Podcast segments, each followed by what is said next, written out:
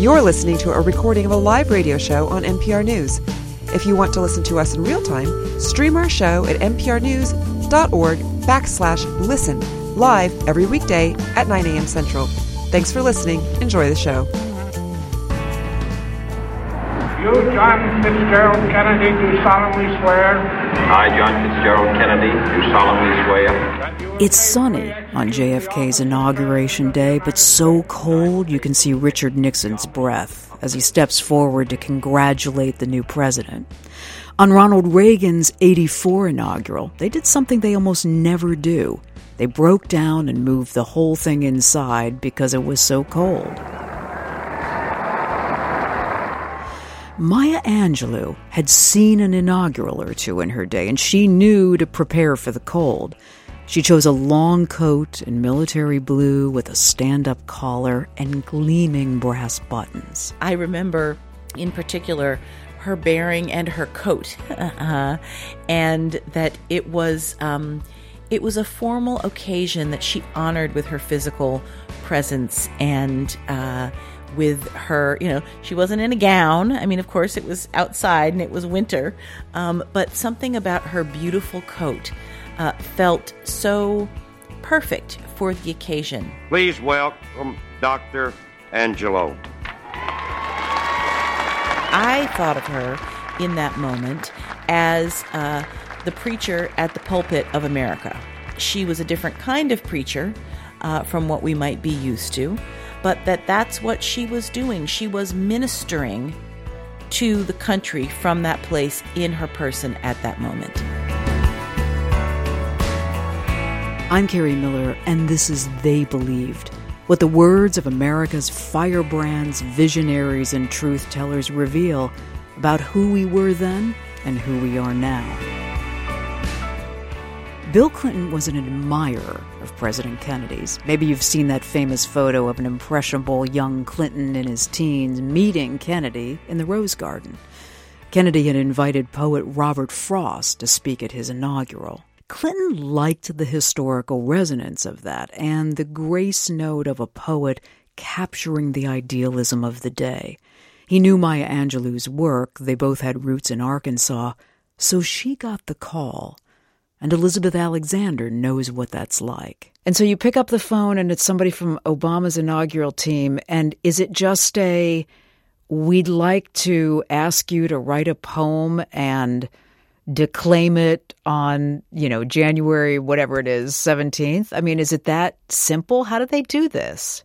Um, it was, um, you know, President Obama or President elect Obama would like you to. So I mean that's that's how um, that's how it that's how it comes. There had been um, lots of speculation in poetry circles for weeks since he was uh, elected because he was our literary president. He was our poetry reading president. Um, uh, and so the question of whether he would have uh, an inaugural poet was very, very much uh, in in in the air. Um, uh, and uh, so there it was. I'm, I'm sorry, I, I, don't have a better story with. The, I have many good stories, but that that story is is is not the juiciest one. We'll get back to the story that is juicy from Alexander's own experience with presidential poem writing, but we left Maya Angelou with not much time to write something magnificent for Clinton's big day. The story goes that in the months before the Clinton inauguration, Maya Angelou was pacing around the house in her stocking feet at all mm-hmm. hours of the day and night, and she was reciting words, and she was just, I guess, free associating these words, listening for lyricism mm-hmm. and rhythm. And I have a couple questions for you about that. Mm-hmm. Can you see that? Can you see that in your mind's eye? I can totally see that in my mind's eye. One thing that I know, and I did not know Maya Angelou, but one thing that I, I, I have read and heard about her method is that she would sequester herself. Uh, when she had uh, important writing to do. And sometimes she would go uh, to a hotel and lock herself up and live with the words. Uh, and sometimes it would happen in her home. But I think that that listening, that casting about, that making quiet so that you can hear, I think, not only the words that are, if you will, out there in the air for you to capture, but also in her case, I know that the words of many of the, the great poets uh, that she knew so well, that she knew by heart, that were a part of her fiber, um, that those words were there as well uh, as she was as she was writing the poem uh, and casting for the poem. So I can absolutely see it, and it's a wonderful image. You know, I really like that imagery though that you just that you just mentioned about the words being out in the air and Maya Angelou grabbing for them in some ways and listening for how they fit together. How unusual of a process is that, do you think? Well, I do think that that's what poets are always doing in some kind of way. It may not always um, be uh, so theatrically rendered, um, but I think that what we're always doing is creating a silence so that we can hear something that is out there but has not yet been captured. Um, that I think that's always what the process is. So not like a poem in its entirety goes floating by and you take out your butterfly net and great, you've got it but rather something in sounds, words, images. Uh, you're a tuning fork, you're a radio antenna, you're you're listening for what is ambient, as well as I think going into your own body to pull out the sounds uh, that are part of your particular song. Are you listening for how syllables mesh or how words sound when they are put next to each other. What are you what are you actually listening for? Well, I think part of what the physicality of making a poem is is that to the extent that a poem is song, uh, and if you think about, if anybody thinks about what it feels like to move from speech to song, you know, what does it mean? We use the phrase to raise your voice in song. What is that lifting up that takes spoken language to another level? That gives it a kind of a lyricism, and that lyricism can look or sound a lot of different ways. But what is it that raises it above the level of the ordinary, even if very everyday language is being used? What is that sense of shape, that sense of, uh, in the case of, uh, of Angelou's poem, that, that sense of rhythm and rhyme? Where does that come from? That's what you're looking for. What makes a poem a poem and not just some words on a page? Um, a poem is is a song, and you are trying to. Uh, that's the hard thing, you know. Out of out of thin air, you are making song. This feels like a good moment to listen to an excerpt of the poem. If you're good mm-hmm. with that, let's let's listen. I'd love to. Yeah. But seek no haven in my shadow. I will give you no hiding place down here. You, created only a little lower than the angels, have crouched too long in the bruising darkness, have lain too long face down in ignorance, your mouths spilling words armed for slaughter. The rock cries out to us today, You may stand upon me but do not hide your face. Across the wall of the world, a river sings a beautiful song. It says, Come, rest here by my side. I think I hear those elements that you that you were talking about in that part of the yeah. poem. What else do you hear? It's so great to hear it and to and to hear it in her strong voice. It makes me think of uh, something that she famously said on numerous occasions. She said, "If you have a song to sing, open your mouth and sing it. Who are you to possess song and not share it?" And so I hear in that, you know, assured, powerful, um, beautifully plain voice and delivery, uh, the power of what it means to to share your song. Um, I think also um, some of the literary references in there that I really love that are, are, are quite layered is that um, uh, the references to you know not being able to hide your face in the rocks. And uh, here I, I'm just going to find it and and just read it out. I have the poem in front of me. But today the rock cries out to us clearly, forcefully Come, you may stand upon my back and face your distant destiny. But seek no haven in my shadow. I will give you no hiding place down here. So there, uh, what she's um, uh, alluding to is um, there's that biblical passage that says, uh, "Went uh, I went to the rocks to hide my face, to hide my face from God," and then the African American. Uh, uh, spiritual and sort of aphoristic tradition uh, translated that to went down to the rocks to hide my face. The rocks cried out no hiding place. So I love that she's got uh, those two um, literary allusions in there, telling us again that in this American song, in this American occasional text for this extraordinary, clearly historical moment, that she is pulling forward uh, a number of um, allusions, including uh, an allusion to uh, the African American vernacular tradition that is so very powerful, and that is one of the traditions uh, that is hers. I think we should also, as we listen to more of the excerpts, um, talk about her bearing and her sense of authority. I was reading something that Louise Erdrich told the Washington Post about the poem. She said her presence was so powerful and momentous. She made a statement that I was personally longing to see and hear. She, I, am trying to think about how to describe this. It is not, um, it's a it's a presence and an authority that is open enough I think, to give people an opportunity to rise to meet it. Do you know what I mean by mm-hmm. that? It mm-hmm. doesn't, it's not a stifling, overwhelming authority. It's a very open kind of authority and presence. Does that make any sense? Yeah, as I think about her presence, I um, I think about a few things.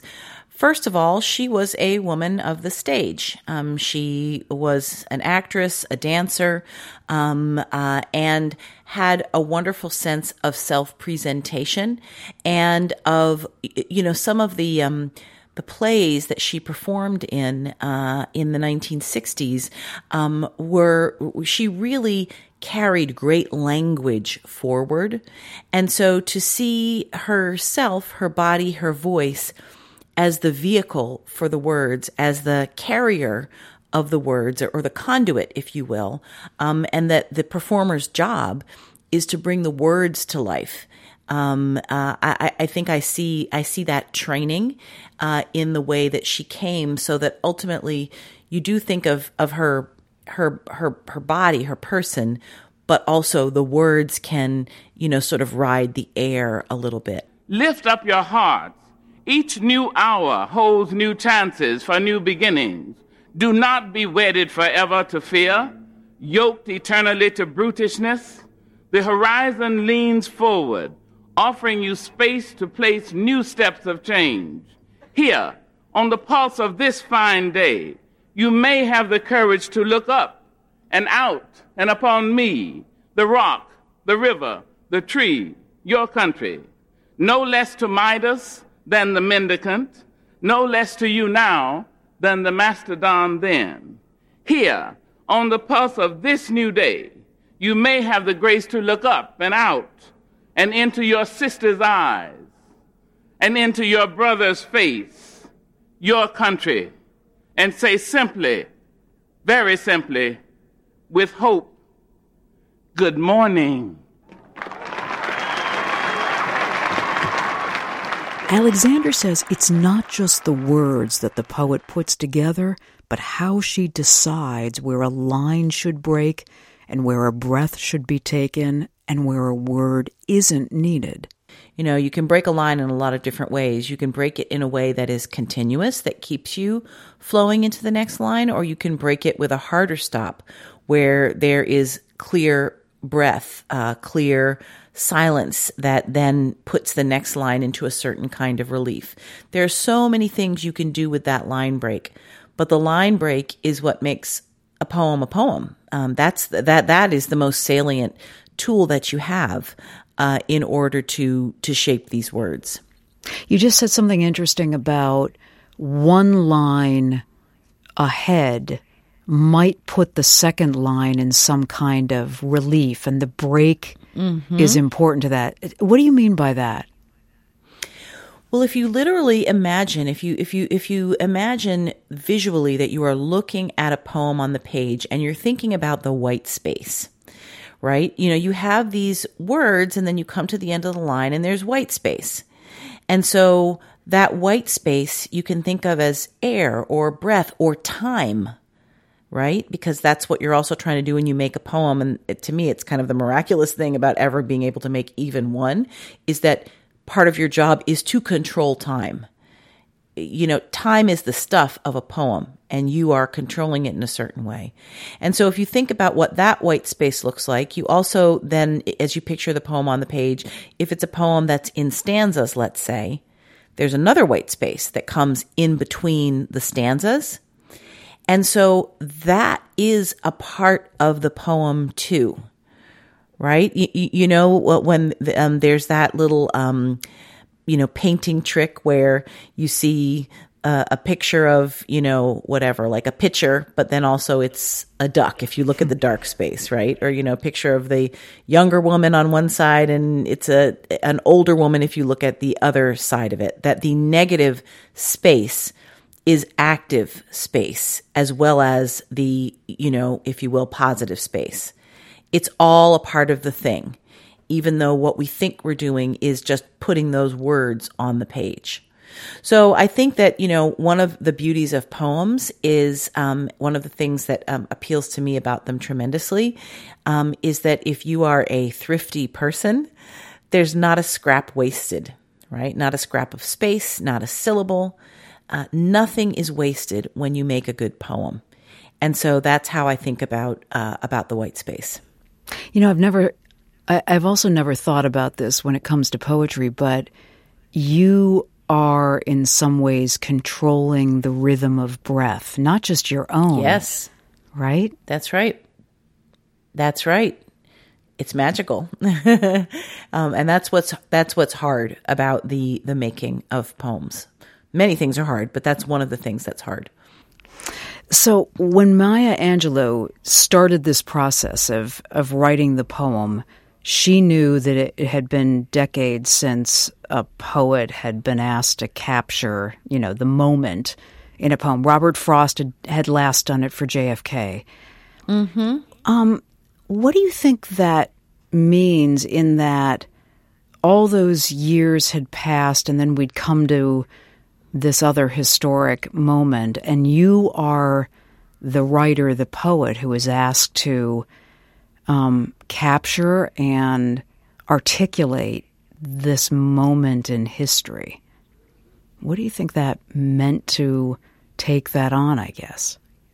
For her, clearly from the poem, we can see that she took it as her charge to try to really think about the entire country to write a poem that was very inclusive uh, in its vision of America, that that did a lot of naming uh, of uh, the people and the places that make up this gorgeously variegated country. Um, so uh, that that mission um, uh, and that mission as being a way to inaugurate a new era in American uh, presidential uh, electoral politics um, seemed to be something that she took up quite seriously. I think that also, and, and this is less to Angelou herself and more to uh, uh, President Clinton's selection of her, um, I think said something very beautiful and very important about, uh, again, um, a, a, a fully integrated and variegated America. President Clinton, famously an Arkansan, and that uh, a, a, white man, and that here embodied in Maya Angelou from Stamps, Arkansas, although she moved out on many, many stages after that, San Francisco, New York City, the world, um, that this black woman was also an Arkansan. In other words, that this place, Arkansas, this origin story was not about, you know, one white man, but rather about different kinds of people hailing from the same place. And uh, that they became a sort of a harmonious tableau uh, uh, that I think was emblematic for for something that that that that mattered um, uh, in the vision uh, that that inaugurated that presidency. Um, I think also uh, that he chose a poet who was as well known as a memoirist, and that in her memoir writing, she was known as a truth teller. Uh, I Know Why the Caged Bird Sings is certainly the work for which she is best known, and, and I can't even, uh, you know, imagine the millions and millions and millions of people who have read that book. I mean, I'm sure the publication and circulation statistics are astonishing. Um, and there are many aspects to that fantastic American memoir, but one of the important ones is this girl was violated. She was raped as a child. And that trauma rendered her mute. She refused to speak after her violation. And the book is about what it meant to come to voice after being silenced in your entire person. And I think that that that message of the book is really the most important thing that people have taken away from it. What does it mean to come to voice after great pain, after great violation? And so I think that by choosing, uh, you know, a, a, great American poet uh, and a an American master, certainly, but also someone who was so well known for that book and a book that was so well known for that message, was saying something very important about having many voices uh, uh, authorized, having many voices taken seriously, having many voices in the public square, about acknowledging that America is a place to be celebrated, but also a place of great pain and violation in its fundamental narratives. Uh, beginning with uh, uh, our native population. And so um, I think to be able to tell a story of America that is about multivocality and about being able to name pain as well as triumph and move forward in a powerful way that that is what her choice and her standing up there represented. Come rest here by my side. Each of you a bordered country delicate and strangely made proud, yet thrusting perpetually under siege. Your armed struggles for profit have left collars of waste upon my shore, currents of debris upon my breast.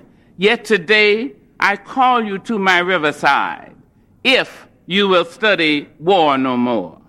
Come, clad in peace, and I will sing the songs the Creator gave to me when I and the tree and the rock were one. Before cynicism was a bloody sear across your brow. And when you yet knew, you still knew nothing. The river sang and sings on. There is a true yearning to respond to the singing river and the wise rock. So say the Asian, the Hispanic, the Jew, the African, the Native American, the Sioux, the Catholic, the Muslim, the French, the Greek, the Irish, the rabbi, the priest, the sheik, the gay, the straight, the preacher, the privileged, the homeless, the teacher, they all hear the speaking of the tree. Earlier, you said mm-hmm. it, it was meaningful that she did a lot of naming. Is that the kind of naming that you meant? Yes, and there's so much to say about that passage. Um, while one could never name all of the peoples uh, who make up uh, uh, the United States, um, certainly what she's trying to do with that catalog uh, of names the Asian, the Hispanic, the Jew, the African, the Native American, the Sioux, and so forth um, is say all of this is America all of these names occupy the same space and power in the poem. you could hear in her reading of it when you read out that catalog when you say those names together and you know you note that that's where she moves into um, into rhymed couplets uh, uh, so um, uh, we go you know the jew the sioux the greek the sheik the preacher the teacher um, and so the and then she moves back into in, into unrhymed uh, into unrhymed verse. So I think that what you hear also with the, that series, those commas, is that she's gathering speed. She's wanting us by joining these lines with rhyme and by giving us that um, uh, fast moving litany to understand that all of these people and peoples share space in the poem and are connected in the poem and therefore share space in America and are connected in America. It's very, very artful what she did there. I'm Kerri Miller, and you're listening to They Believed, what the words of America's visionaries and truth tellers reveal about who we were then and who we are now. Hello, Chicago! So Barack Obama gets elected, and the rumors start to fly that some lucky poet is going to be chosen to write a poem for his inauguration day. And Elizabeth Alexander gets the call. And a month and two days before she has to show up in Washington ready to go, she starts to write. And that day was December the 18th, which I always remember because it was my late grandmother's birthday. And I took it as a sign that I could actually do this thing. And um, the poem, you know, had to be written. I mean, we were entering into the holidays. The inaugural was the day that it was in January. Um, I spoke to my wonderful public poetry publishers at Graywolf Press who wanted to, you know, make a beautiful little book of it because we felt that it was important, you know, that this was a poem that belonged to people uh, and that this was a poem that we wanted to live in the world in people's hands and not just in those few minutes. So we were talking about when would I need to get it done so that they could, you know, quickly zoom, zoom, zoom, get the thing made. Uh, and also, of course, I wanted to get it done in good time. Um, uh, so, you know, we set whatever date in January we set beforehand for it to be done. And I just went very intently. My kids were young at the time. Uh, and uh, I remember, you know, my dear late husband just scooped, scooped them up in a way and took over every single household responsibility. And, I just cloistered myself, perhaps pacing in the way that that uh, Maya Angelou did, uh, trying to listen for those words. And I remember thinking, tr- visualizing in my head, tr- trying to picture the whole country, naming the places, trying to think about what I knew and didn't know about people and places. Um, really, really also thinking about um, president elect at the time, Obama's campaign, and how much it was about, you know, not about him per se, but rather about the power that he could help um, awaken and support in others. And that it was a campaign that was was a very collective campaign. You know, famously, that campaign raised its zillions of dollars uh, in large part by lots of small donations. Um, so um, that sense that many people had a piece of this moment of change and this moment of extraordinary history. So, you know, needless to say, it was it was very front and center for me that this was the dream uh, of my parents and grandparents. You know, who really didn't think that they would live to see the day that that the United States would elect an African American president um, and that an African American family would be about to inhabit the White House. Um, so that was you know, just so extraordinary. And, you know, the White House, the Capitol, so much of official Washington built by enslaved black people, um, that this was a way that, uh, uh, you know, history could be made visible and transformed, it felt like. Um, and so how to, have that spirit somewhere in the poem uh, was what I. It, it took a, a, really quite total immersion, which um, in my life as a, a, you know parent to young children and someone who worked and was a professor and everything, being able to say. Give me space was not something that it was easy to do, but it was called for for this. Um, and I wrote so many drafts of the poem Um, somewhere I have uh, a manuscript box um, with all of the drafts of it. Uh, and I would say it's a manuscript box that's about six inches tall that's filled with pieces of paper.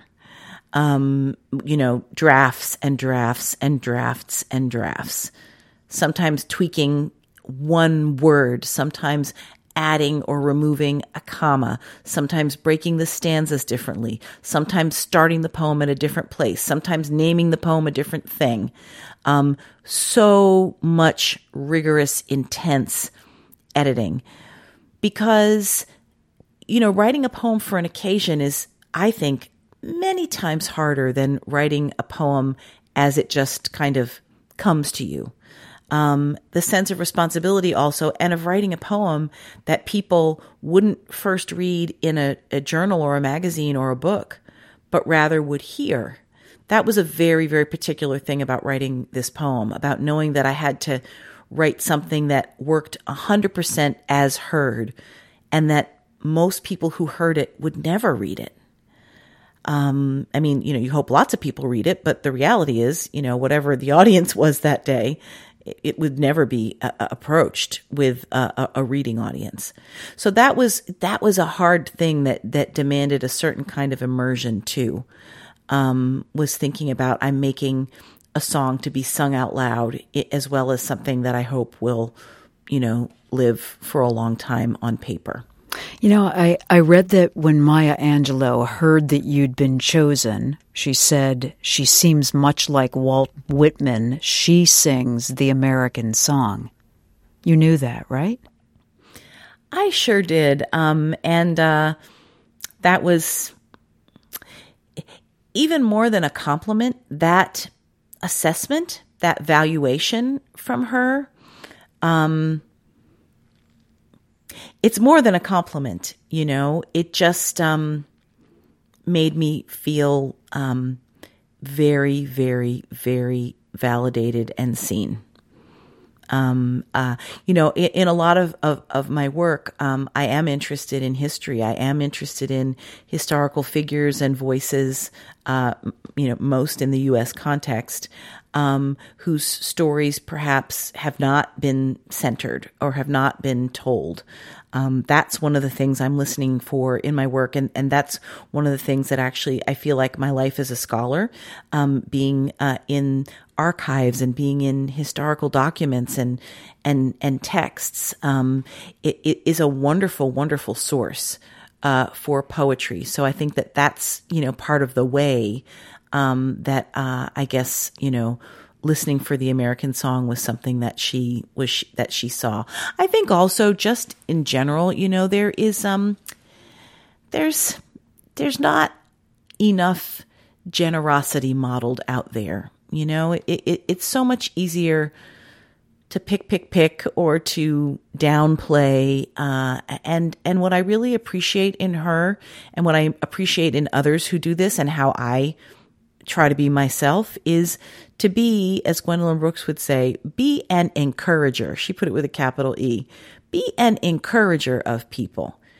Encourage. Give people courage. Use your word to make people their best, not to take them down, you know? And so I felt that modeling that was, was just, a very very beautiful thing that I that I really really really adhere to myself. Doesn't mean that sometimes you don't need to um, fight a fight, um, but you know using your public words to encourage is much more bountiful. Oh, I love the idea of that. As in, don't undermine this with some kind of faint praise. Maya Angelou exactly. was the opposite, right? Exactly, exactly.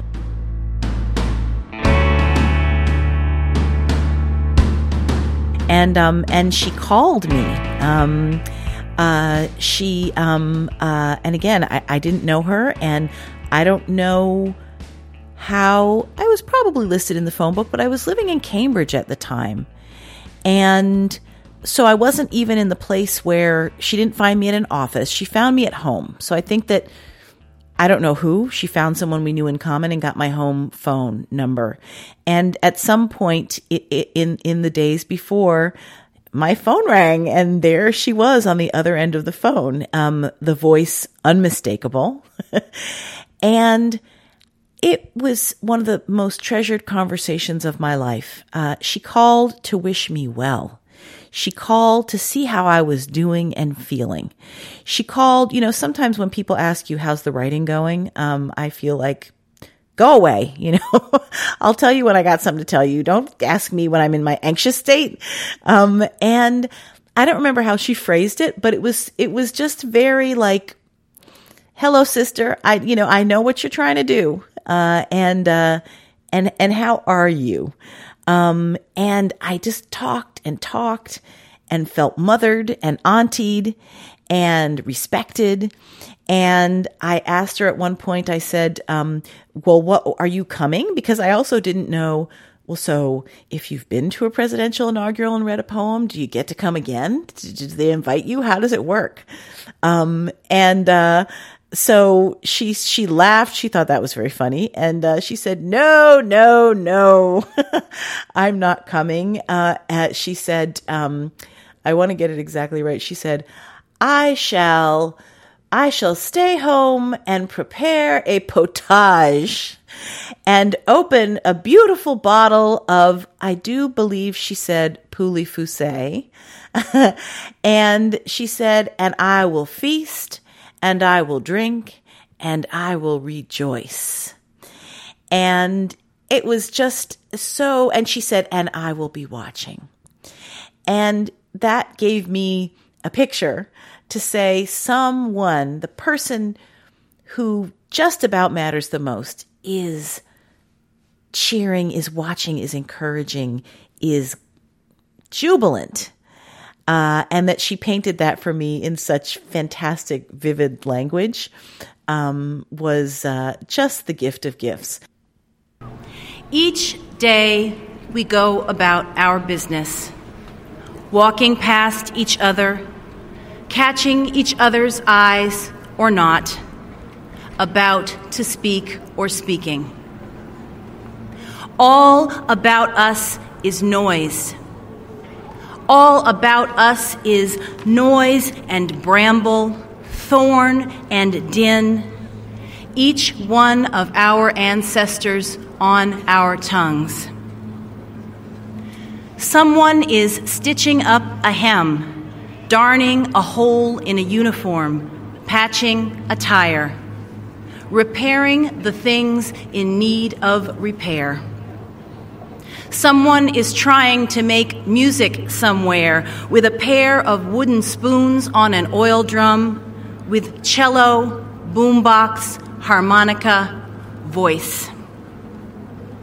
A woman and her son wait for the bus. A farmer considers the changing sky. A teacher says, Take out your pencils.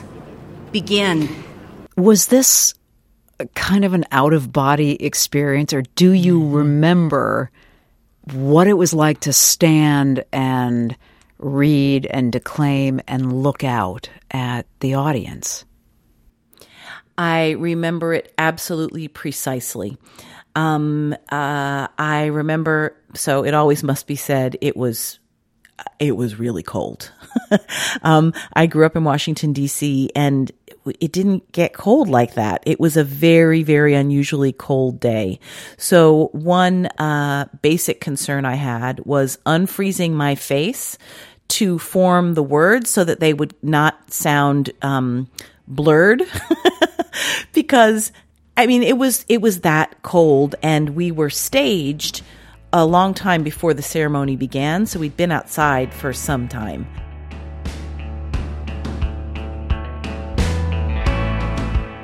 I remember um, I I sat with my father, uh, who has devoted so much of his life and work to the struggle for civil rights and uh, and, and, equal treatment for people in the workplace. And he had on uh, a, an original button for the March on Washington that said "Jobs, Peace, and Freedom." And so he was my anchor sitting next to me. But also, I couldn't look at him because I was afraid that if I looked at him, we would catch eyes and I would have a moment and I would not be able to, you know, really do my job. It's like something had to be executed. I had to do my job. But having him there was was extraordinary ballast. And when I came to the stage, um, and, and, I remember um, uh, uh, that I, I was introduced as an American poet. And I just loved that so much um, because I really did feel and do feel that um, whoever is asked to write a poem for that occasion is writing on behalf of American poetry. And so when I got up to that stage, I felt quite literally because I have a kind of, um, uh, a, belief that, you know, ancestors really are with us. So I felt that there were, it was a crowded stage with American poets, past and present, uh, who sang a clear voiced song were there with me. And certainly Walt Whitman, as I looked out uh, onto that mall, which was uh, at one point, uh, you know, uh, converted into a, a Civil War uh, hospital for people who had been hurt in battle, and Walt Whitman on that mall tended to uh, people who were injured and dying tended to them medically, but also reportedly tended to them with words and poems that he read to them. So I thought about that. I thought about as I looked out the mall as a site of so much great American protest, some of which I had participated in myself. You know, um, uh, m- marches happen on that mall. And I think the tradition of protest is so much a part of who we are as a, a country. Um, my grandmother, who I mentioned earlier, Winona Bond Logan, such an inspiration to me in my life. Um, I felt that she was with me because she had a great um, practicality about just do what you're supposed to do. Don't make it fancy. just get up there and do it. Don't be afraid. You can't be afraid. You have a job to do. This is not about you and your little feelings. This is about you've been called to an occasion. You have a job to do, and it's a job that is on behalf of other people.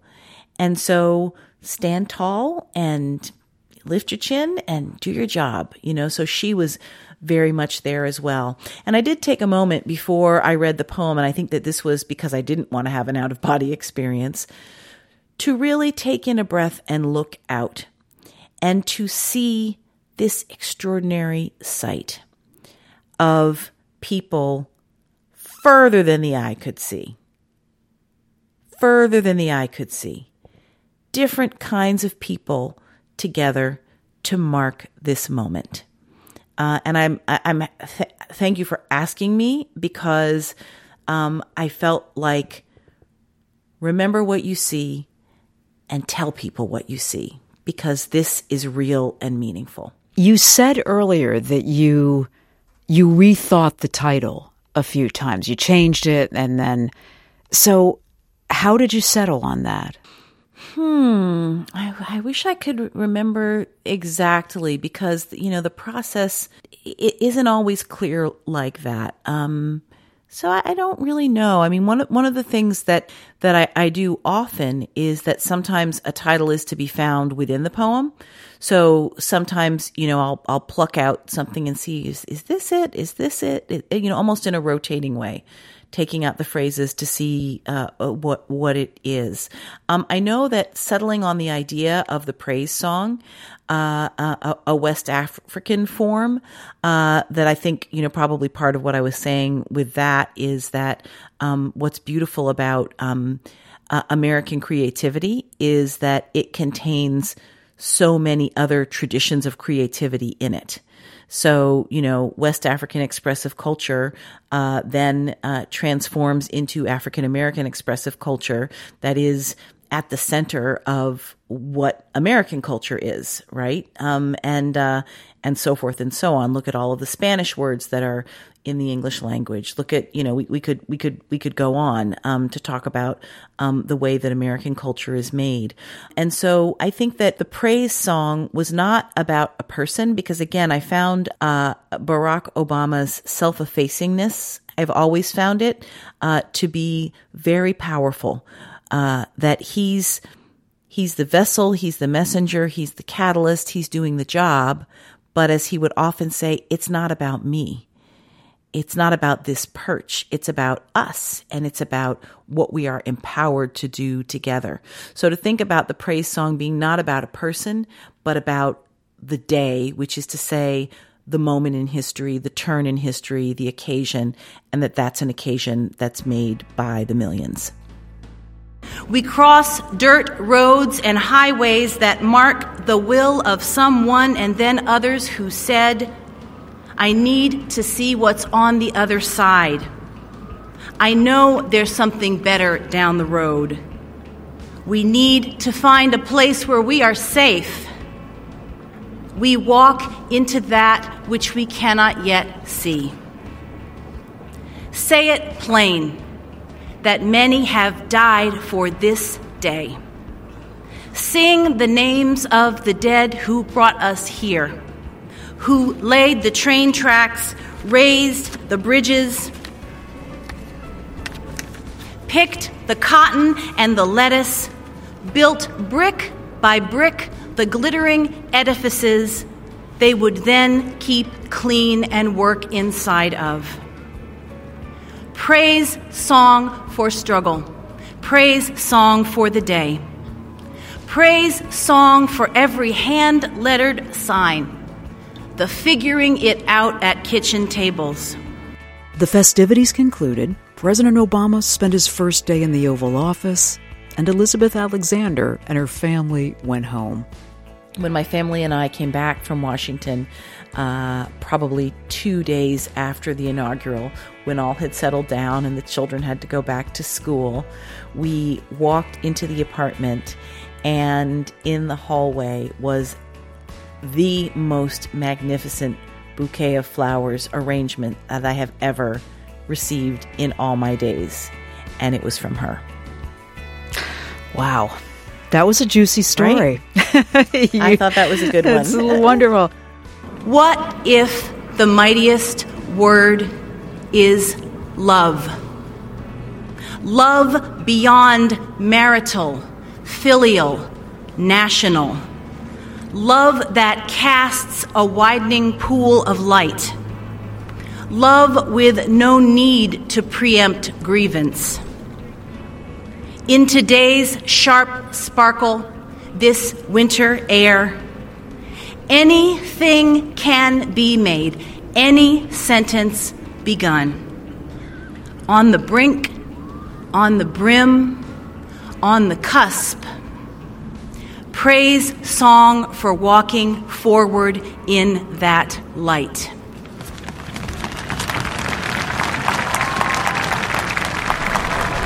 You've been listening to They Believed, what the words of America's firebrands, truth tellers, and visionaries reveal about who we are then and now. This series is produced by Marquita Fornoff and Kelly Gordon. Special thanks to Elizabeth Alexander.